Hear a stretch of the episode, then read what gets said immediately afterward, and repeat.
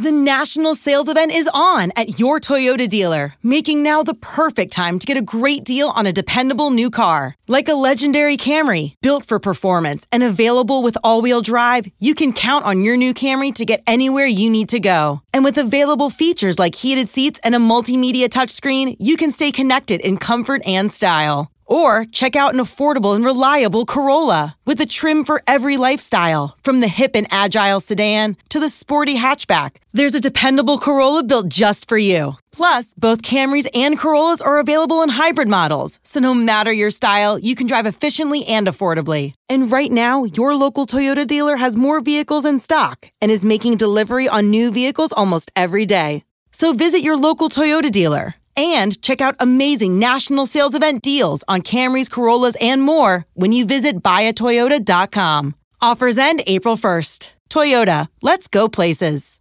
Let Tend Dental make your dream smile a reality. We offer a variety of top rated treatments, including Invisalign aligners. And for a limited time, Tend is offering $750 off orthodontic treatments. Offer valid through January 31st, so don't wait. Visit hellotend.com slash sale. That's hello, T-E-N-D dot com slash sale. And book your free consult today. Tear down, baby. Yes, sir. Bears fans, this is Take the North. It's real simple. You know, if you take a person's legs away, they can't run. With your hosts, David Haugh. I want to remind people there is no award for coming to the conclusion fastest on a quarterback in your football city. Nobody remembers, and frankly, nobody cares. And Dan Wiederer. Particularly in this town, we start to get the extremes trying to outshout each other, right? Those who think that he's a bust are trying to outshout those who think that he's going to be an absolute seven time All Pro. We're going to take the North and never give it back. Welcome to the Take the North podcast, free on your Audacy app or wherever you get your podcast. I'm David Haugh from 670 The Score. Dan Wiederer from the Chicago Tribune. You can listen to us here, Bears fans. Download, subscribe, and certainly listen to what we have to say about the Bears 12 to 7 loss, Soldier Field, Thursday night. Dan, that was not what we had hoped to see from either side, uh, depending on what you were expecting because it was another Thursday night clunker. What is Amazon's policy on returning football games? Because that was one you don't want to take home with you. Well, listen, I tweeted out in the middle of the game that the Colts and the Broncos were, were owed an apology, and they ended up scoring more points than the, the, the Bears and the Commanders did, and it was just a, an, an ugly game. Uh, as we talked about in our prediction podcasts, uh, you know, I felt like the team that made the fewer sloppy short week mistakes was going to win, and that's what ended up happening. Right, the Bears made, had two absolutely brutal turnovers in the football game. They missed too many opportunities, and ultimately, the football god said, "You didn't deserve to win this game tonight," and so they're stopped inches short of the goal line in what you could say was a football god's play. Right, the ball bobbled into the air. Darnell Mooney doesn't get across the, the plane, and, and the Bears leave with a loss that they justly earned. I don't know that they're going to play a team that's any more beatable than the Washington Commanders were Thursday night at Soldier Field. I don't know if it's going to get any easier. I know the Lions are still on the schedule twice. I know the Falcons loom uh, as well. That's a road trip. But you had the Commanders reeling, dealing with controversy, fighting amongst themselves. The perfect opportunity to get your third victory going into a mini bye week. You've got 10 days, 11 days before your next kickoff against the Patriots in Foxborough. You blew an opportunity. You lost this game, I contend, Dan, more than the Commanders won it.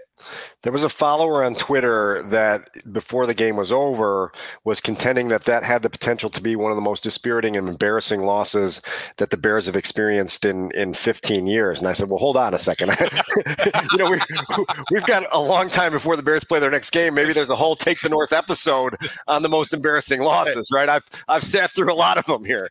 That's a docu series. 100 percent, it's a docu series. Yeah. And so I don't know if it's if it's that far, particularly given our expectations I actually picked the, the Bears to lose, fearing that they would be sloppy, right? And that they right. wouldn't be able to use the momentum in Minneapolis and that they wouldn't be able to prepare properly on a short week with a young team, with the, a team that has a lot of flaws. I think the, the, the dispiriting part here, David, comes in just the, the, the ways that the errors came there were so many of them. The quarterback made errors, the offensive line made errors, the special teams made errors. You just had so many shoot yourself in the foot moments that a program like this is not supposed to have against a beatable opponent at home. As you mentioned, a beatable opponent that has a quarterback that's got a, a, a sore arm, that's got an owner that the rest of the league wants to kick out of the league at this point, right? There, there, there's just so much swirling around the commanders that if you don't take advantage of that opportunity in front of you, it's hard to see where your next win on the schedule is coming. Carson Wentz has a sore arm, a bruised ego, and he beat the Bears anyway. So that right. is uh, a regrettable night. Okay, there are a lot of moments to get to, so we'll start it with our opening drive. It's time for the opening, the, the opening drive. Okay, so Dan, for four and a half hours on Friday morning, uh, I, I, listened to callers in Chicago and Bears fans react to uh, on 670 the score, the Mully Haugh show, and I think that there's an appetite to want to. I don't want to say rationalize, but there's there's a deep understanding for what Justin Fields is going through, and to me, it seems as if people are saying and want to believe that the lack of resources with the offensive line and the lack of receivers uh, are mitigating factors, contributing circumstances, however you want to describe it, but they are saying that is a bigger factor than some of the simple things that this young quarterback is not executing. And I think that I just believe, and we'll get into deep dive of the QB1 later, but I, I just believe we'll start here. It's a combination of both. It's not either or. And it's not necessarily did he make progress? Did he take a step forward or backward? it's just like you want to see more based on what we saw in Minnesota and and Thursday night against the Commanders. You didn't see it. You did not see it. You did not see it. Remind me to get back to the step forward, step backwards, because I've got a great story from the beat from 2015 that will be entertaining for our audience. First of all, full disclosure, uh, we need to be honest with our audience since we promised that at the outset of the podcast. You sat in my my seat in the press box on Thursday night because I was unable to attend the game. I've been in uh, isolation. Uh, I, I'm lucky at this moment right now as we're recording to be out of my dungeon in my basement where my family has locked me for the week as I'm as I'm battling COVID. COVID. And so I had to experience that game from the couch, like so many Bears fans did, watching on Amazon Prime with with Al and Kirk giving me the the play by play and and having really only my uh, my phone to talk to, right? Like and, and put the Twitter thoughts in. And so I didn't benefit from the the press box conversation that goes on. So I'd be interested to kind of hear your perspective on kind of what the mood was both inside the press box and in the stadium with the number of mistakes that occurred, and the mistakes occurred so early and so often for the quarterback and the offense that there was no denying that the Sunday night or the Sunday afternoon momentum in Minneapolis was the outlier, right? It was it was pretty apparent by the end of the first quarter that uh oh, that wasn't what a lot of people wanted to believe it was. It is the outlier. The Bears have played six games. That's the one half where they've had rhythm. None of the other halves have shown an offense that's competent or able to consistently produce. And so that's a problem. So I think the fan base was was getting frustrated, and it was a familiar feeling of angst uh, that permeated Soldier Field because the offense was terrible. And I think that you know this fan base has grown accustomed to seeing. What did we see last night? We saw a defense that limited the Commanders at 218 yards. We saw a defense that deserved to win that football game. They attacked. They tackled pretty well. Now they weren't perfect, but certainly they were good on third down all these things that were true are things we're used to seeing, but the fan base is fed up. Score touchdowns and the you know banging the and you hear the grumbling after third down misses and overthrows. And I think there's like a growing sort of frustration in the press box. You know, I mean, your seat's next to Big Z, and you know that that's a seat that I've been in for a very long time, yeah. Um, even before you arrived. So uh, the, the, conversations tend to be very familiar too. And and and let's just say that in uh, the people that cover the Bears, uh, and, and I don't want to speak for the entire beat, but I think that there's an understanding that Justin Fields' limitations at some point in time are going to get the best of him when he. Um, when when he's using his legs and he's he's improvising and he's really looking like the best running back the Bears have it, it's not sustainable. And no. I think there's an understanding from people who have covered the league a long time that what we're seeing are are maybe many red flags. You're missing a tight end for a sure touchdown. You're throwing a pass into the back of a defensive lineman's helmet. These are things that are symptoms of of of I don't want to say bad quarterback play, but things that are trending in the wrong direction. So without coming too down too hard or drawing any conclusions about Justin Fields, I do think there's a feeling like, okay, we've seen this before. We know what a struggling young quarterback looks like, and this looks like a struggling young quarterback. Looks like a quarterback that's overwhelmed at times, right? And and that's that's where the worry creeps in, right? And and that's the problem, David. You look at some of the numbers here, right? You've got uh, if you take the tuck and runs and the sacks into account, you're talking about 42 dropbacks, and you've got 14 completions on the night. That is unforgivable in the NFL. Look, the, the Commanders are, are, are okay. They've got a decent defensive front. They can challenge you, and they challenge the Bears' offensive line. But there were so many moments where Justin's first instinct was to get his eyes down and take off and run.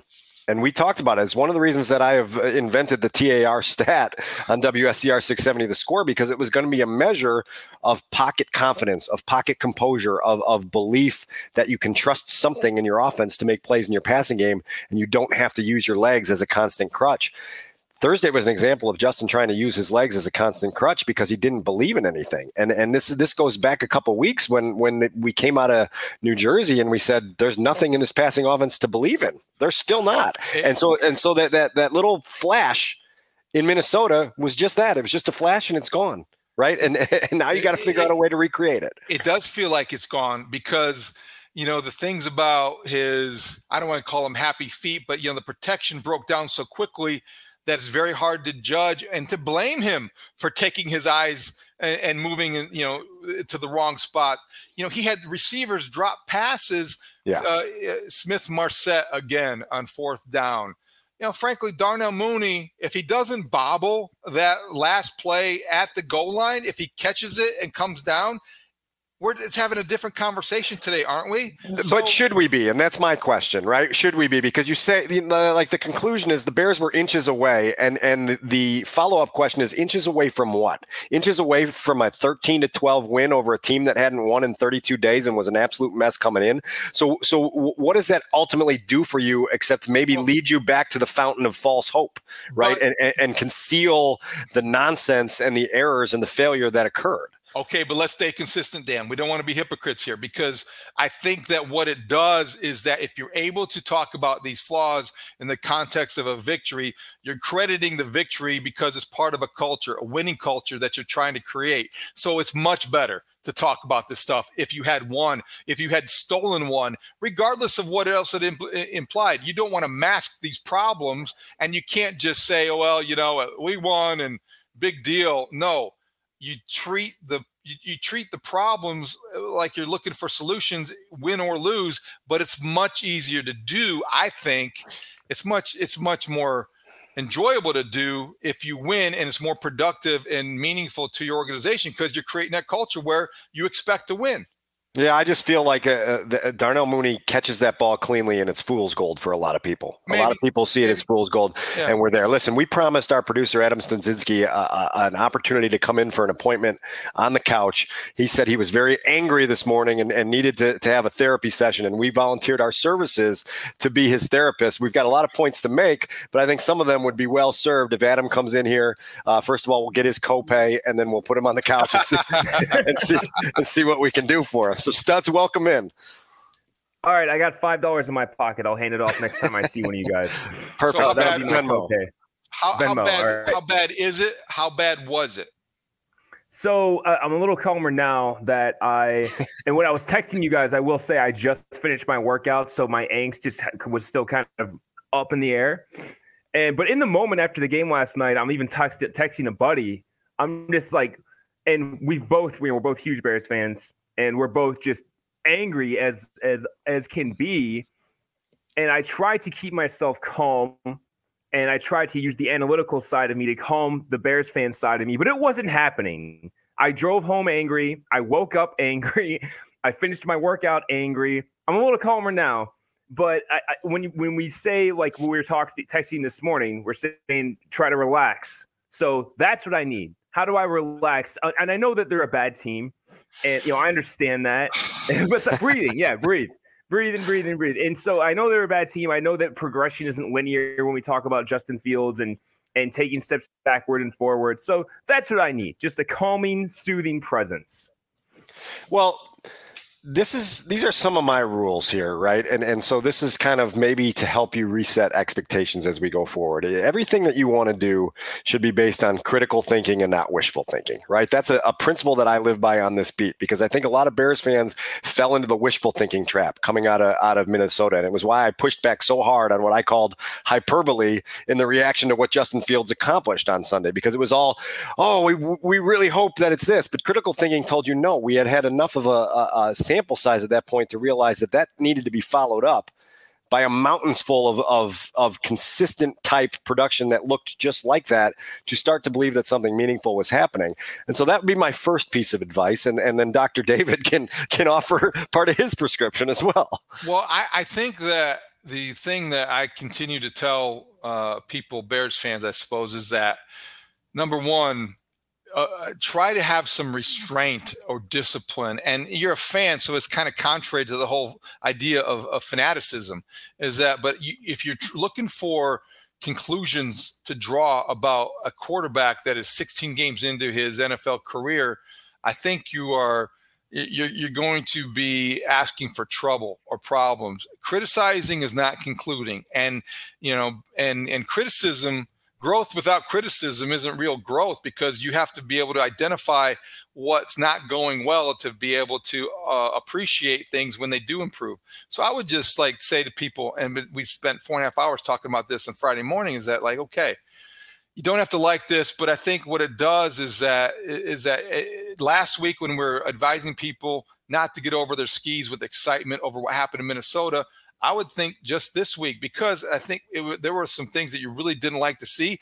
Don't pile on either. Somewhere in the middle, find find uh, your happy place, the the happy medium, and where you can appreciate the 39 year old 39 yard runs where you know it reminds you how special he is but also don't forget that, you know he overthrew Ryan Griffin for a wide open pass in the in, in the end yeah. zone yeah. and somewhere in between there is what you're working with here. So, on a former podcast, the Bear Download podcast with Rich Campbell back in the day, we had to follow the development of another young quarterback, Mitch Trubisky. And, and a question that we asked almost weekly was based on what, right?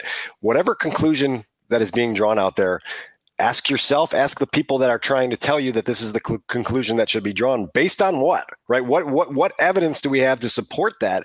And right now i i, I man I, i'm telling you we talked about this a few weeks ago. I think the worst fear of bears fans is that there's a possibility that justin fields isn't the answer. And if that fear is being sort of gnawed at every game and, and with performances as, as as woeful as Thursday nights, all of a sudden you say, Man, I don't know how much more of this I can take, which I'm assuming is what you were feeling in the, in the, the gym rage studs and, and what, what, was there, right? Like, what am I even investing my time for if this is all just leading to another reset at the most important position and another rebuild and another, you know, lengthy climb up the mountain? And so this is all kind of entangled together and, and, and trying to figure out what are the conclusions that need to be drawn and what are they based on. And and David, you mentioned something really notable that that was just Justin's 16th career start, right? And that's notable because now we have a full season's worth of numbers. I'm just going to read you a few of them 57.7% completion percentage.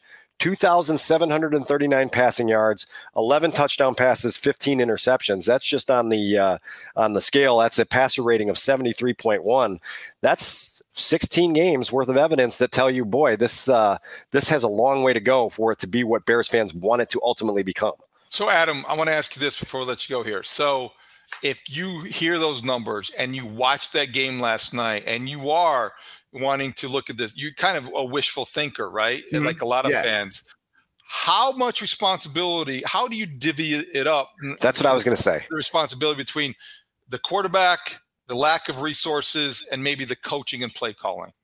I think that kind of what you guys were hinting at. I think I, I try to look at the collective I look at the plays that Justin should make, and then I look at the plays his guys around him should make, and I look at the way that the offense is being called, and I think should it be a little different. I was talking with talking about this in depth with a friend on my on my way in this morning on the train about the offensive scheme, but that's a, a whole other thing. So I, I, try to look at all collectively, and and we talk about the extremes. You guys are hinting at it of people saying he's bad, people saying he's going to be fine, and he's somewhere in the middle, right? Like the answer is probably in the middle, somewhere in there. So I look at it as I try to balance it in my head, and I and I'll get you know we got 11 days before the next game, and I'll balance it out eventually. And I'm far from making any calls on him like you guys are. It's you know in the moment last night, you guys mentioned this too. The underlying fear of we're going to mess up another quarterback is just always there. So you see a performance like last night, and you say, "Oh, geez, come on." like like I thought we were making progress and and it's hard to not react angrily and angsty in the moment. It's debilitating. I mean, it really is debilitating because it's a, a, a Groundhog Day cycle that that just it, it, it's so familiar, and so it's because it's not the first time you've been through it. Every time you go through it, it becomes a little bit more intense, and and, and it's it's absolutely mystifying. Listen, guys, there are still people to this day that say the Bears drafting Patrick Mahomes in 2017 would have been uh, would not have have helped the franchise that they would have found a way to screw him up. And my reaction to that is if you truly believe that the Bears could have taken a surefire Hall of Fame talent and, and and messed up his career to the point where he wouldn't have had success in your organization, then why are you following that organization? right? Like that is the, the, most hopeless cause that there absolutely could be. Uh, and, and, so people who draw that conclusion, I, I, just tell you, go go find a new team because th- this is not the group for you geography, heredity. Those yeah. are very powerful things to overcome, Dan. I mean, I get it. Plains fandom as much as any other reason. I right? get it, but if but but if you believe that you can't even succeed with the greatest hand dealt, then then when are you going to succeed, right? And that's I, that's that's my question. All right, Stud, you doing okay though? You going to be able to make it through this podcast? yeah, I'll be all right. All right, I'll survive. Thank you. You got 11 days till New England. Thanks for sharing your yeah. angst with us. all right, so Dan we talked about conclusions, and we will get in a deeper dive on QB one in the next segment. Uh, here, here are a couple conclusions that came out of last night to me, and then you can share a few if you want.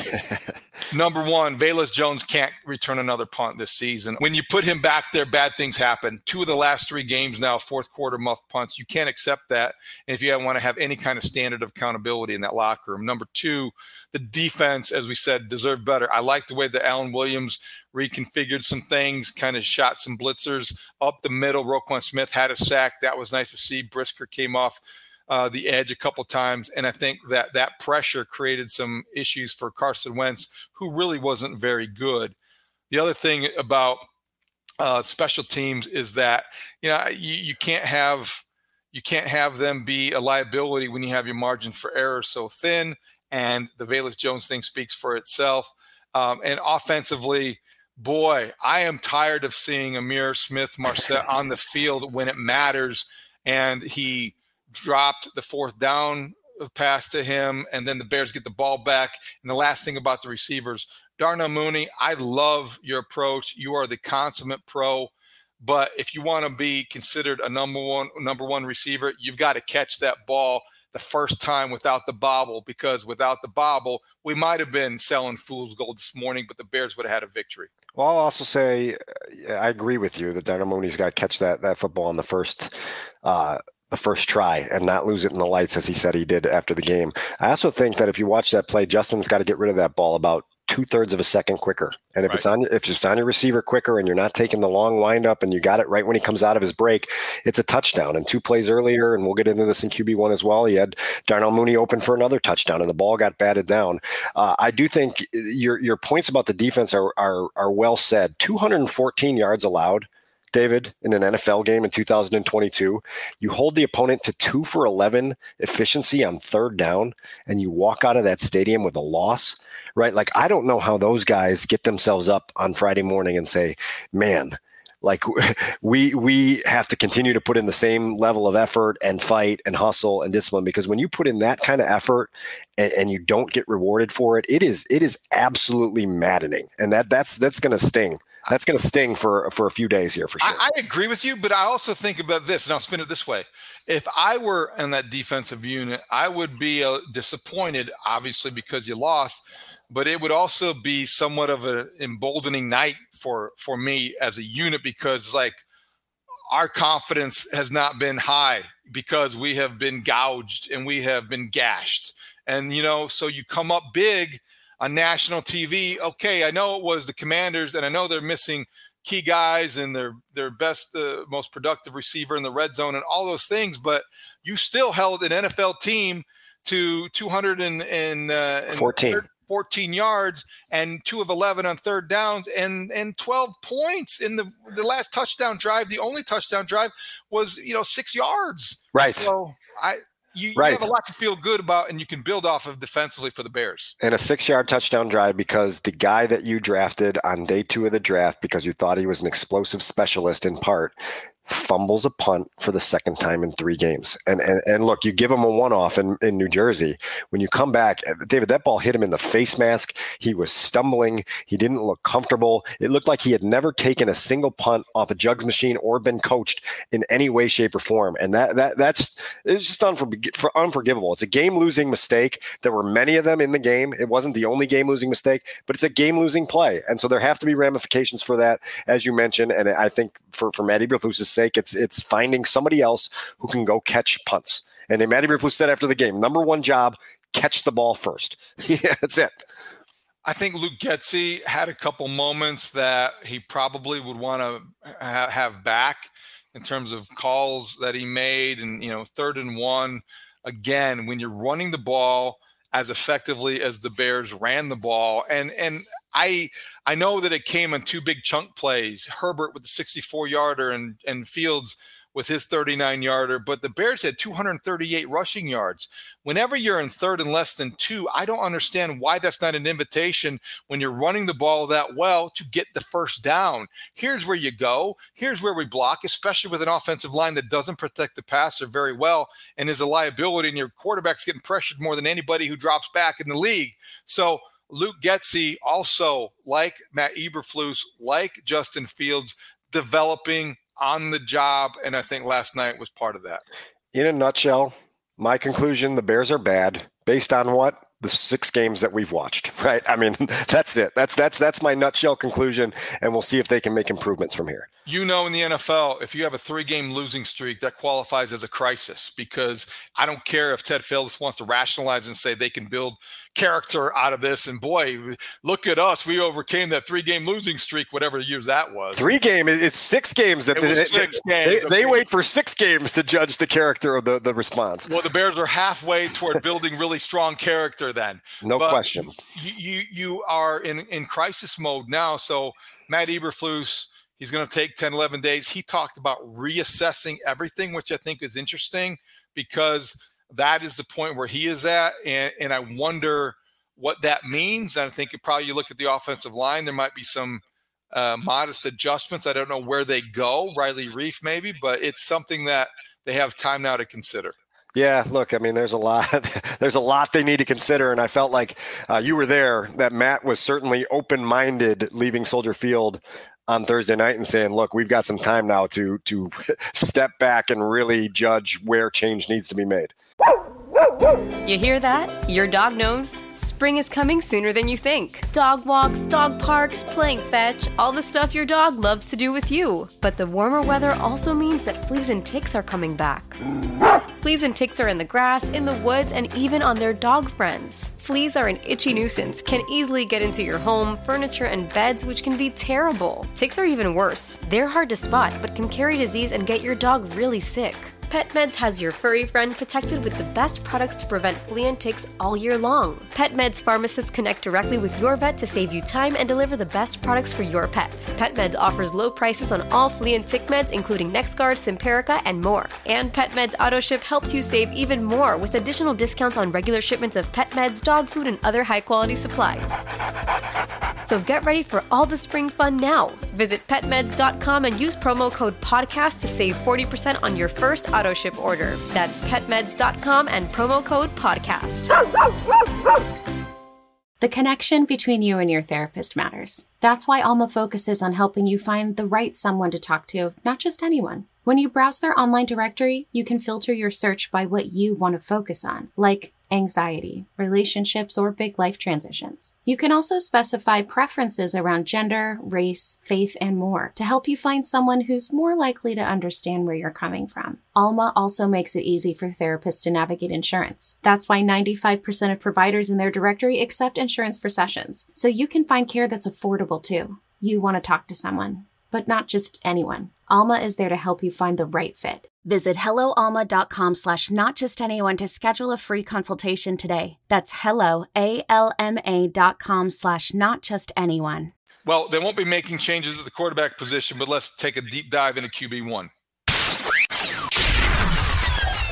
All right, Dan, our category is defining moment on the bright side. Uh oh, and big number. Let's start with the defining moment. What did you think that was for Justin Fields? So for me, it's the interception. It's the interception in the red zone, and it's it's it's a chance to do everything that we talked about leading up into the game. It's it's to take the momentum from Minnesota and and show that it means something, to show that it's real, to show that it can lead to production and points.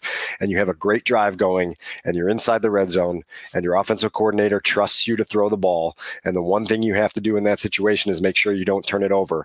And people can say, "Hey, listen, there was some some push up front that that disrupted the play." Nonsense, right? Justin Fields threw that ball from a, an arm angle that he thought he needed to use to get it to Cole Kmet in the end zone, and he drilled a defensive lineman in the helmet. This wasn't a pass that was batted into the air; it was a pass thrown into the forehead of a rushing defensive lineman unexcusable. It bounces up in the air. Jonathan Allen gets his first career interception, and and all of a sudden you have that moment that says, "Uh oh, right? And it's the start of a an 0 for 3 night in the red zone, and it's a turnover in a scoring opportunity that takes points off the board. And we talked about Velus Jones making a game losing play. That right there is a game losing play. It's the start of a night that never really got back on track. Okay, that's a good one. I will go to the other most obvious miss of the night because I think it's indicative of a lot of things.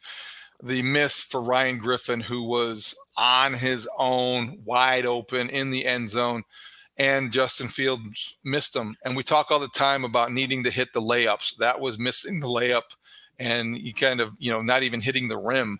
And I don't know how that happens in the NFL when you are. I mean, I know how it happens, but I don't think you can.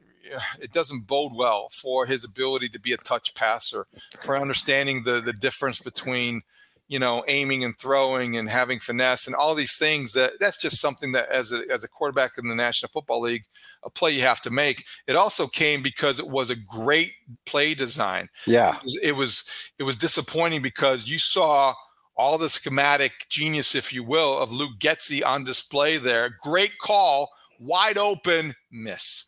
And it defined what that night would become, what we'll remember about uh, Thursday night, if we want to remember it at all. But I mean, Justin Fields needed to play better early on because if they're up 14 to nothing, they're playing with a lead that they don't know, you know, if they've ever had one that big with him as a quarterback. And that would be a much different story. I'm watching a lot of nine year old flag football this fall, and that was the kind of miss that I'm used to seeing in nine year old flag football right now. Open receiver, quarterback misses them. And and for, for the crowd that says, boy, the Bears are really holding Justin back, right? Then they're not giving him enough opportunities.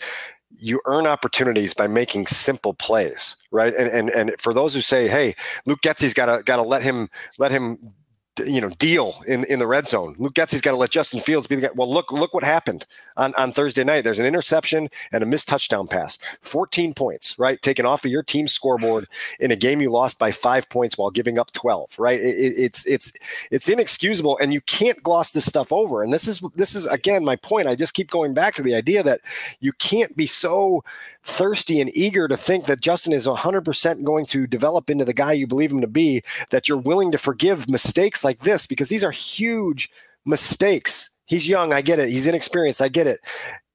A, high school quarterback should be able to make that throw to Ryan Griffin in the end zone. No doubt about it. I mean, people who say "quote unquote" you want to let Justin cook. I'm not. I'm not sure I'd let him near the stove. Yeah, uh, like go wash your hands first. Right? Exactly. exactly. All right. Next category. On the bright side, was there a bright side? Were there uh, uh plays that you saw some positivity look, I, you know, you know me. I'll be hesitant, but there's a obvious bright, a bright side here, and it's the 40 yard pass to Dante Pettis coming out of halftime, and, and just taking advantage of a three play, a free play, showing the ability to throw a deep ball. You've got your matchup. you fire to a guy who hasn't necessarily caught the ball on a consistent basis this year, and you put a, a really nice deep ball out there. He makes a really nice catch there's life in the building, right? And that's what you're trying to create life in the building. And we know Justin has this in him, right? I would just say for people that are like, that's it, that's the one that keeps you coming back. You say, no, that's that can't be the one that keeps you coming back. He's an NFL quarterback. He should be able to make that throw on occasion. It's got to become the norm for it to want you to keep coming back. But in that moment, really nice throw, really nice lift for the Bears. You were there. I, am sure you felt the jolt in Soldier Field when that was completed people went crazy and people high five and and that's not even in the press box.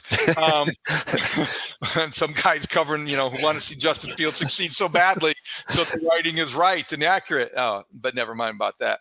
Yeah, it was name name David's name names. No, I wouldn't do that. No, it's, uh, it's all good. But I, I think yeah, that's a good one. Um, my on the bright side moment is, is similar to what it was against the Vikings. I think their the 39 yard run it, it illustrated that number one, somebody who refused to be denied. Um, he was in a position at a time in the game where they needed him to make something happen. It was a potential game winning drive. And the sheer force of will that he displays, along with his amazing ability to make people miss, I don't want to be a hypocrite because I do think that you know, as as I've said, as I've written, as I will continue to say, and I, I don't mean it as as bad as it sounds, but as a young franchise quarterback, Justin Fields is a hell of a running back, and he's still the be- the Bears' best running back right now. That's not sustainable, but it is special. And I think that when he does something that special, you have to recognize it and you can't ignore it because that, let's face it, is why they keep going back to him and why they will give him every opportunity to prove himself because he has that capability to draw you in like okay there it is. Oh there it is. And maybe it is fool's gold dan. Maybe maybe it is a false positive. But when he does stuff like that i i don't know that you know not certainly this is reminiscent of of the special type of quarterbacks that you see succeed at a high level in the nfl I don't know if Justin Fields can ever get there because of other limitations you got to score touchdowns. You got to complete passes. But boy, when he's on the move and on the run in the open field, that's fun to watch. It's great to have that in your toolbox. You just don't want it to be the tool that you have to use to uh, make everything happen, right? And so that's what they have to be very conscious of of finding that balance with Justin. Okay, the uh oh category. a reminder: we want to get out of here today. No, I got you, and, and I will because listen, like this won't be my uh, first Tom and Jerry reference on the show. It won't be my last Tom and Jerry on the reference on the show. But there were moments, David, watching on television where I felt like I was watching Tom.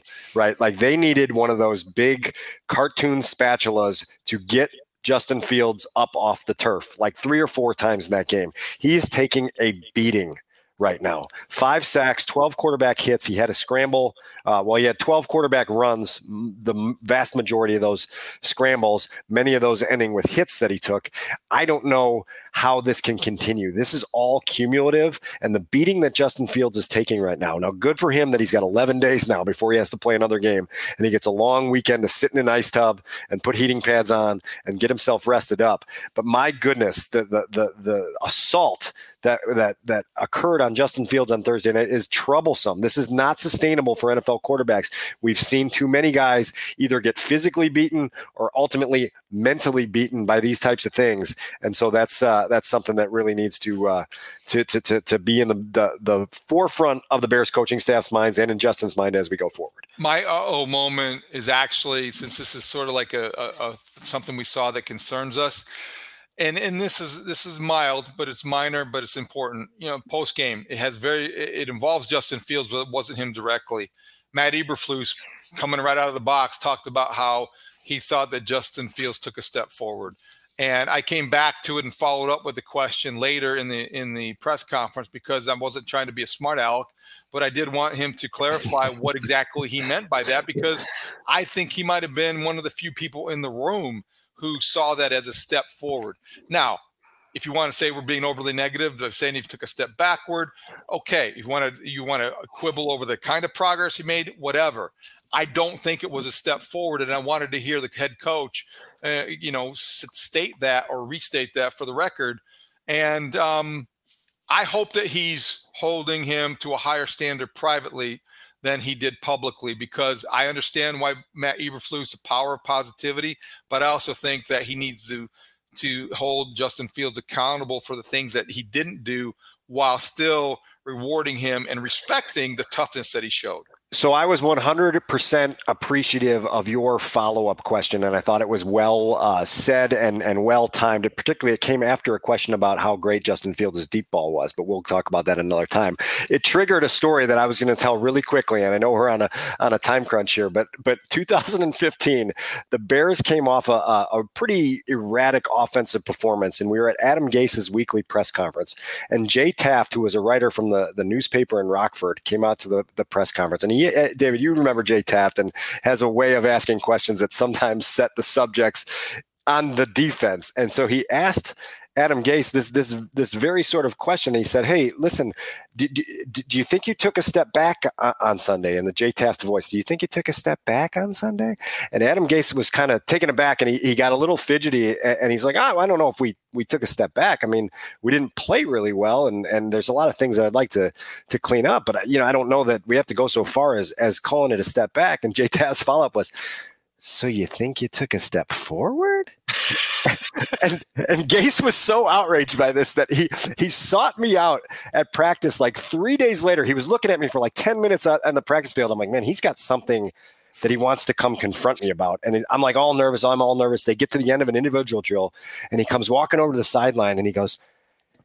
What was with that step forward or step back question the other day? It's such a trap. It's such a trick question. It was like four days later, and, and he was still he was still fuming about this different context on Thursday night. Uh, it made me laugh out loud because I, I, listen. I think the question, the initial question, should have stopped with Eberflus on what did you see, and not set him up for do you think he took a step back? Because once you ask that, the coach is going to side on his player's behalf and, and make sure that he doesn't step in something that he shouldn't step in on national television right after a, an emotional loss. And so Eberflus had to say what he had to say. You had to ask what you had to ask, and you got some answers that I think were okay for Matt Eberflus. He really felt that the mental and physical toughness to still put his team in position to win was a positive for Justin. But ultimately, I think we all agreed that there was no step forward. There was no step forward in Minneapolis. That was just a thing. It wasn't a step any direction. It was just a thing that happened. And so, anyway, I just wanted to share that.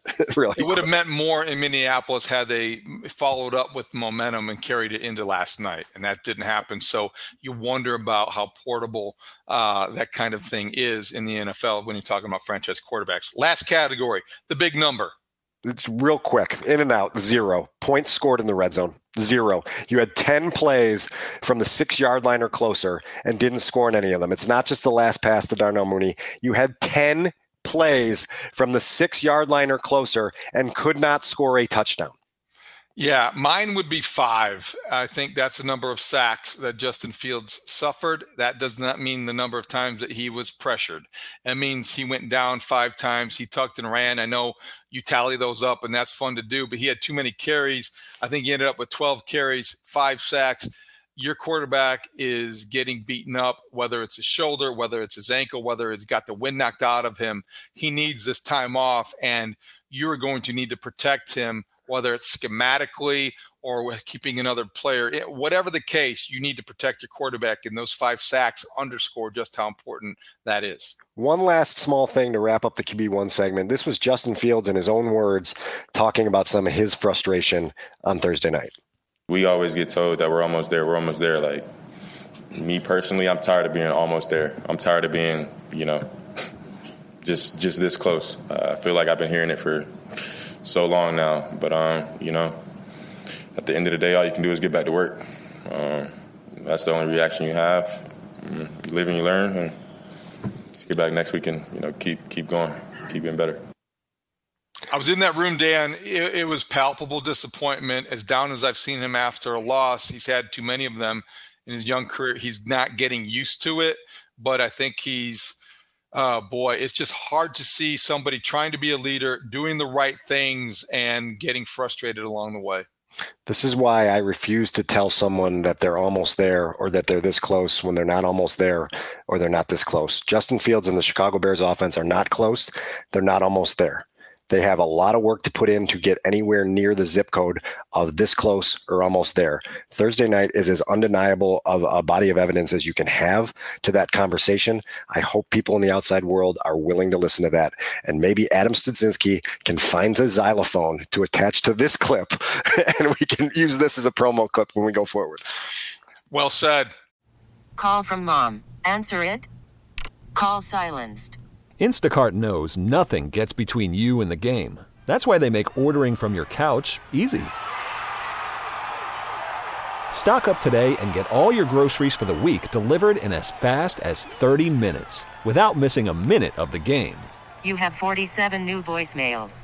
Download the app to get free delivery on your first three orders while supplies last.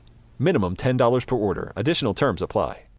Old Man Winter here. If I had it my way, it would stay winter all year long. Short days, wind chill, black ice, and a good polar vortex. Oh, heaven! Wait, is it getting warm in here? Your cold snap is over, Old Man Winter. Spring has arrived. Spring. Spring is here, which means it's the perfect time to get away in the Hyundai you've always wanted. Visit the Hyundai Getaway Sales Event, where you can get great deals on all of our award-winning Hyundai models, like the tech-filled Tucson and Kona, as well as the spacious Palisade. Enjoy wherever you go with the peace of mind that comes with America's best warranty and three years or 36,000 miles of complimentary maintenance. But hurry in, these deals won't last. Add more joy to your journey at the Hyundai Getaway Sales Event.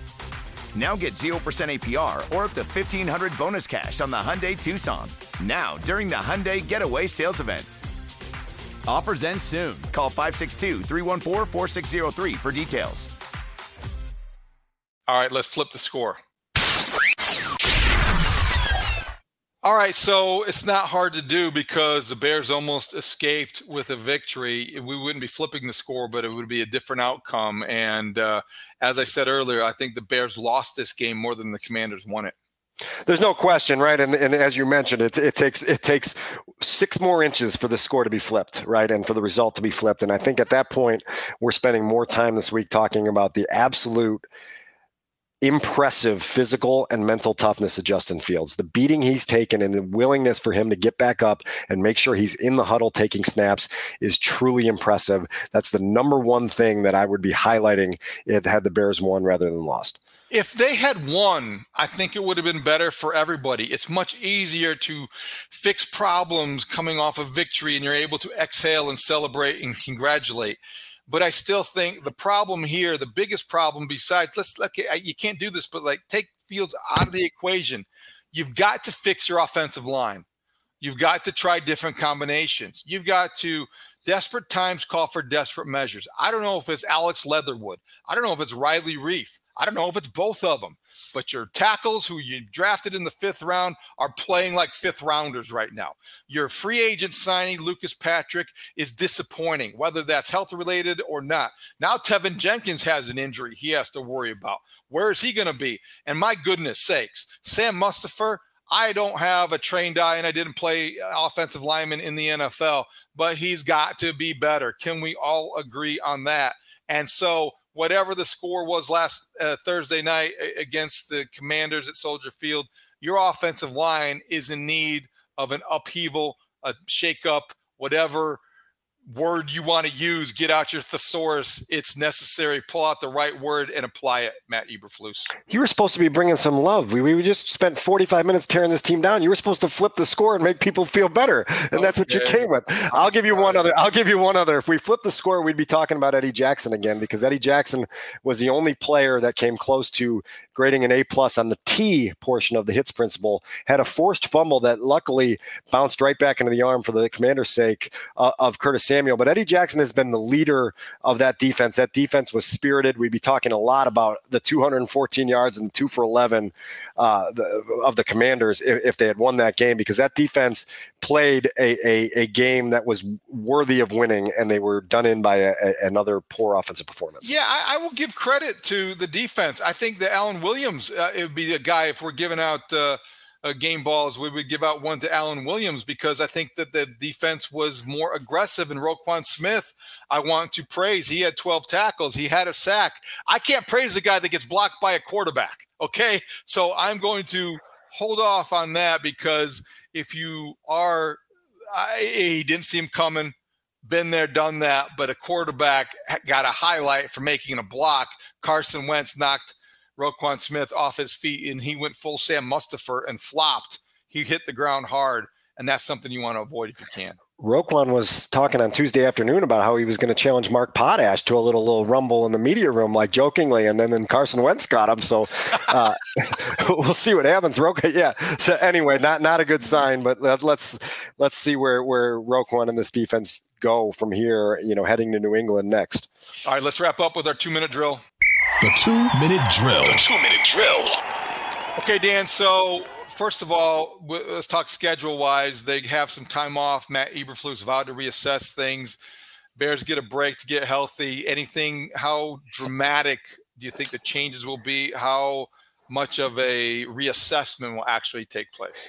For a team that doesn't have its actual bye week until December, this is a, a truly, truly valuable break, a chance to kind of heal up, a chance to to catch your breath a little bit. The Bears have to take absolute maximum advantage of this time frame here. Uh, they won't get back to a full scale practice until uh, uh, next Thursday, right? So there's a long way to go until they're back on the practice field.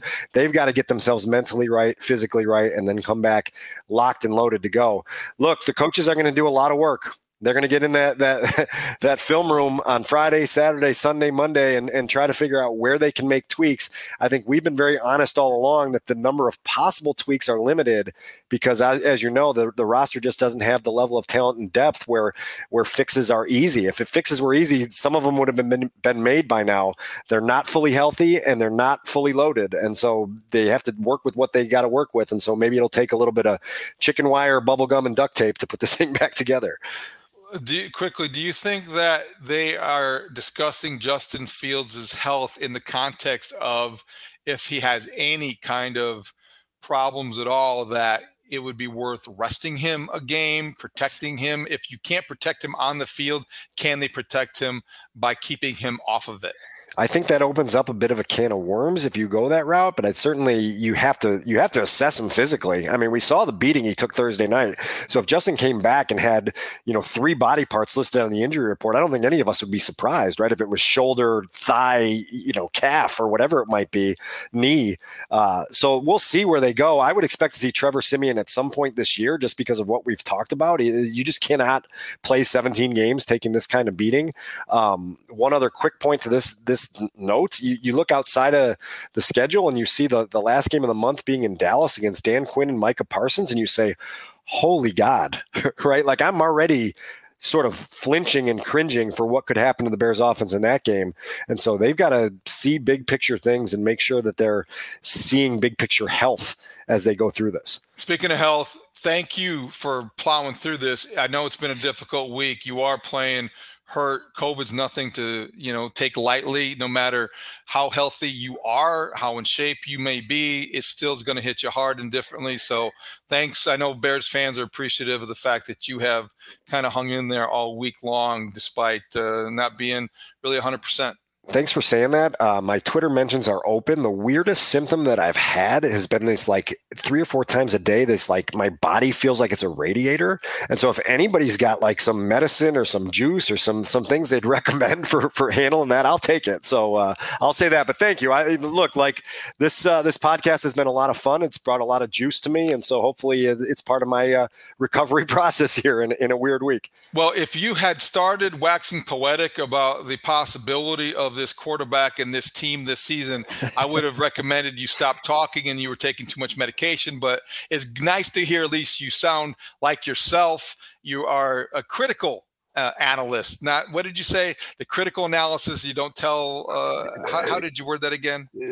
Lead, lead with critical thinking, not wishful thinking. There we go. Critical thinking over wishful thinking. I like that. I'm going to use that. I may steal that. But there you go. Hey, hey I stole your chair in the press box. Stop stealing things fun. from me, David. No, I, hey, it was very comfortable. It was very familiar. I really enjoyed being there on Thursday night. Hey, anyway. with the long week, we got to get back to the yoga breath discussion. That's got to come into our next episode for sure. And we will have our next episode. We're going to go back to our normal schedule. We will drop an episode on Tuesday morning after the extended weekend. The Bears don't play on Sunday, so there's nothing to react to.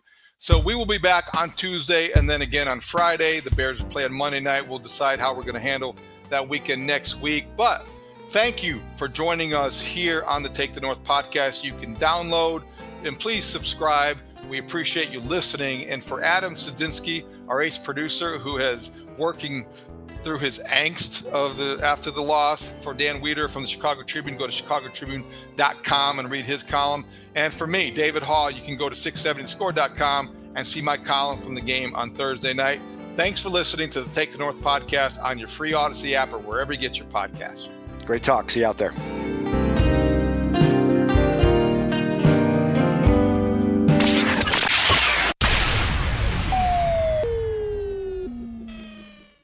Hey everybody, I'm Mark Schanowski, along with one of the NBA's most popular analysts, Stacey King. We're inviting you to join us on the Gimme the Hot Sauce podcast. So join us every week here in the Hot Sauce Studios, where we'll be talking about basketball, football, MMA, entertainment, and unique viewpoints from a group of sports experts having a few brews. That's right. Listen up on the Audacy app or wherever you get your podcast.